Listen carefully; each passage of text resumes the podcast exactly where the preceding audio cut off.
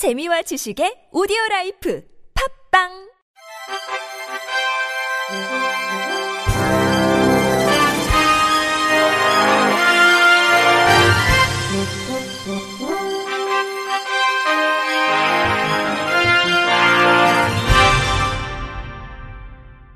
청취자 여러분 안녕하십니까? 12월 26일 월요일 KBRC 뉴스입니다. 장애인 권리 보장을 위해 지하철 출근길 시위를 이어온 전국 장애인 차별철폐 연대가 오세훈 서울시장의 휴전 제안을 받아들인 지 5일 만에 휴전 동, 종료 입장을 밝혔습니다. 전 장현은 25일 논평을 내고 기획재정부 힘에 밀려 2023년 장애인 권리 예산은 퇴색했다. 증액 예산의 절대적 권한을 가진 기획재정부는 장애인 권리 예산을 거부하고 다만 전장현 요구 장애인 권리 예산 대비 0.8%인 106억 원만 증액했다고 주장했습니다. 전장현은 비장애인이 온전히 누리는 시민권에 대비해 장애인 시민권은 0.8%만 보장한 윤석열 정부의 참담함을 느낀다면서 전장현은 믿음을 가지고 여야가 합의한 장애인 권리 예산 반영을 기다렸지만 그 믿음은 좌절됐다고 밝혔습니다.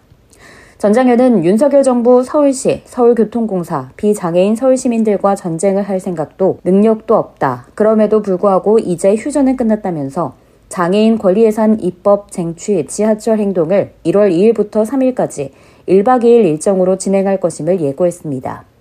전장현 측은 아울러 지난 21일 언론을 통해 서울시가 추후 전장현의 지하철 선전전 재개 시 올 한해 손해를 일괄 보상하도록 하는 소송을 제기하겠다는 내부 방침을 세웠다고 알려진 것에 대해서도 서울시를 향해 휴전 하루 만에 협박성으로 언론 플레이를 한 것에 대해 매우 유감을 표한다고 밝혔습니다. 인천에 사는 중증 장애인이 장애인 콜택시 탑승을 거부당하는 일이 벌어져 장애인 단체가 반발하고 나섰습니다.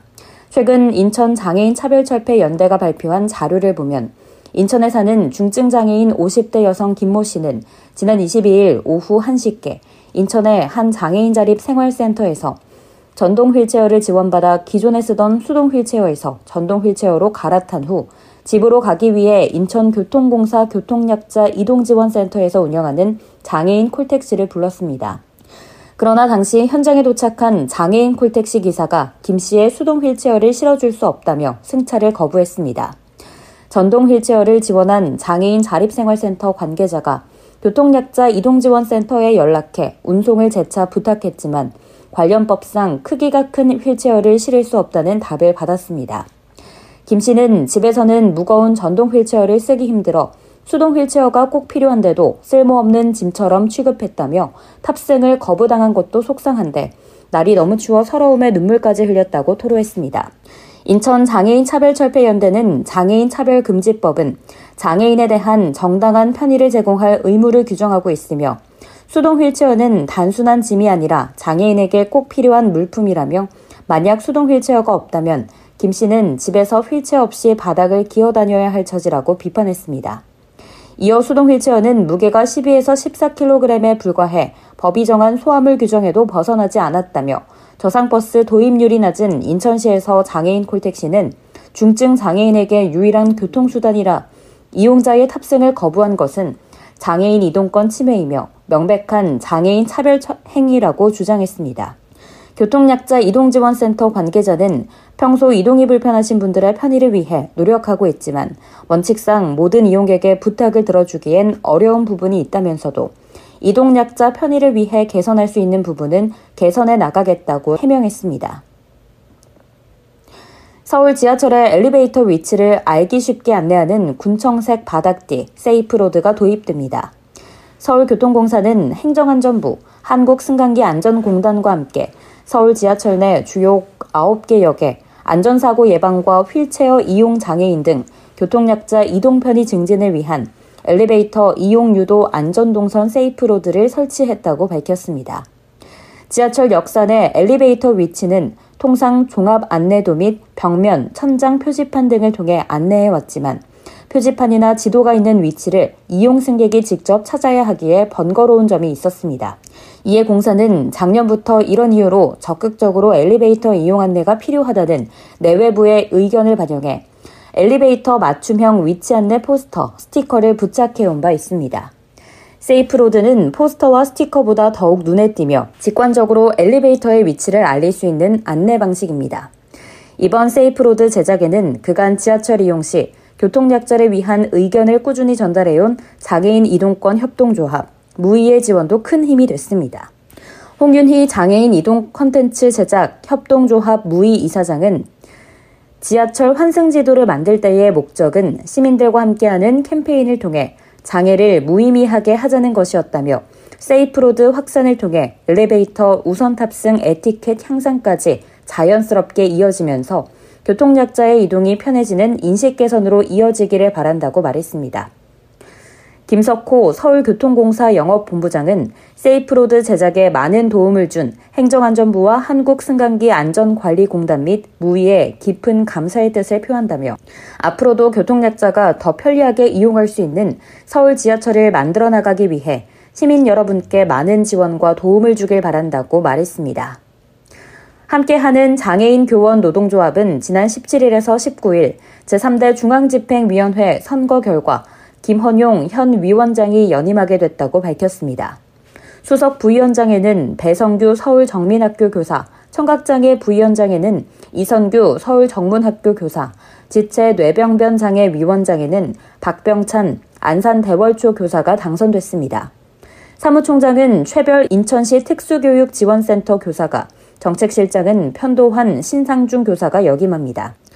김헌용 장교조 위원장은 제3대 장교조 운영의 세 가지 기조로 정책과 권익, 조합원을 강조하며 장애 친화적 교육 환경 정책 제안, 장애인 교원 차별시 구제 보호 권익 활동, 안정적 조합원 규모 달성을 위한 조합원 교류 활동 주력 등을 목표로 내걸었습니다. 김 위원장은 2019년 장교조가 출범한 이래 어느덧 만 4세가 돼간다며 이제 걸음마를 뗀 만큼 더욱 활발한 노조 활동을 펼쳐나가겠다고 말했습니다. 배성규 수석 부위원장 당선인은 교육부와 조속한 시일 내에 단체 협약을 체결하고 지역별 지부 설립, 고충 처리 등 조합원들의 권익 증진이 체감될 수 있도록 노력하겠다고 전했습니다. 제3대 장교조 중앙집행위원회는 내년 1월 1일 출범합니다. 한국시각장애인 연합회가 지난 23일 서울 여의도 이룸센터에서 히어 커뮤니케이션즈와 시각장애인 인식 개선을 위한 업무 협약을 체결했습니다. 히어 커뮤니케이션즈는 전 YTN 김여진 앵커가 설립한 사회공사회사로 현재 한국시각장애인 연합회의 사서함 방송인 큐 뉴스천의 말말말 코너에서 목소리 나눔을 실천하고 있습니다. 또 히어 커뮤니케이션즈의 대표인 김여진 앵커는 제43회 흰 지팡이의 날 기념식 외 여러 가지 장애인 관련 행사에서 사회자로 활약하고 있습니다. 이번 협약을 통해 양 기관은 다양한 방법으로 시각장애인 정보 접근권 향상, 시각장애인 복지 증진, 시각장애인 인식 개선 등에 대해 협력하기로 했습니다. 한시련 김영일 회장은 인생이 천냥이면 말은 900냥이라 생각한다. 시각장애인에게 말은 중요하다. 이번 교류를 통해 시각장애인에게 말의 힘을 전달하는 기회를 제공함으로써 좋은 에너지로 확대될 것이라며 이번 히어 커뮤니케이션즈와의 업무 협약이 시각장애인의 복지 증진 및 권익 향상에 큰 도움이 될 것으로 기대한다고 말했습니다. 히어 커뮤니케이션즈 김여진 대표도 배움의 완성은 나눔이라 생각한다. 이번 협약을 통해 진정한 배움이 완성되는 것을 기대한다며 활발한 홍보와 활동, 교류를 통해 시각장애인의 인식 개선에 대한 사회적 관심을 불러일으킬 수 있게 최선을 다할 것이라고 말했습니다. 서울 성동구는 내년 시각 청각장애인 등을 배려한 민원 서식 무인 단말기를 구청과 구내 주민센터에 설치한다고 밝혔습니다. 이 단말기는 터치와 음성으로 작동하며 시각장애인을 위해 점자가 실시간으로 표출되는 디지털 촉지도와 실시간 화면 낭독 서비스가 탑재됐고 청각장애인을 대상으로는 수어 동영상이 제공됩니다. 휠체어 이용자도 단말기를 쉽게 쓸 수 있도록 화면 하단의 키보드 높이를 조정했고 눌러야 할 버튼을 화면 아래로 배치하는 것은 낮은 화면 모드를 지원합니다. 큰 글씨와 돋보기 기능도 있어 어르신 등 저시력자도 편리하게 이용할 수 있습니다. 구는 내년 1월 9일부터 성동구청 민원 여권과와 옥수동, 성수 1가 2동, 왕십리 2동, 사근동 등 다섯 곳에 단말기를 시범 설치하고 하반기에는 모든 주민센터에 이를 도입할 계획입니다. 정원호 성동구청장은 성동구의 스마트 민원 서식 작동 도우미 서비스 구축 사업이 확대되어 정부 취약계층을 위한 표준 모델로 거듭나길 바란다고 말했습니다. 끝으로 날씨입니다. 화요일 아침 기온이 영하로 떨어지면서 찬바람이 불겠습니다. 추위 대비에 단단히 해주시기 바랍니다. 이상으로 12월 26일 월요일 KBRC 뉴스를 마칩니다. 지금까지 제작의 권순철, 진행의 김예은이었습니다. 고맙습니다. KBRC.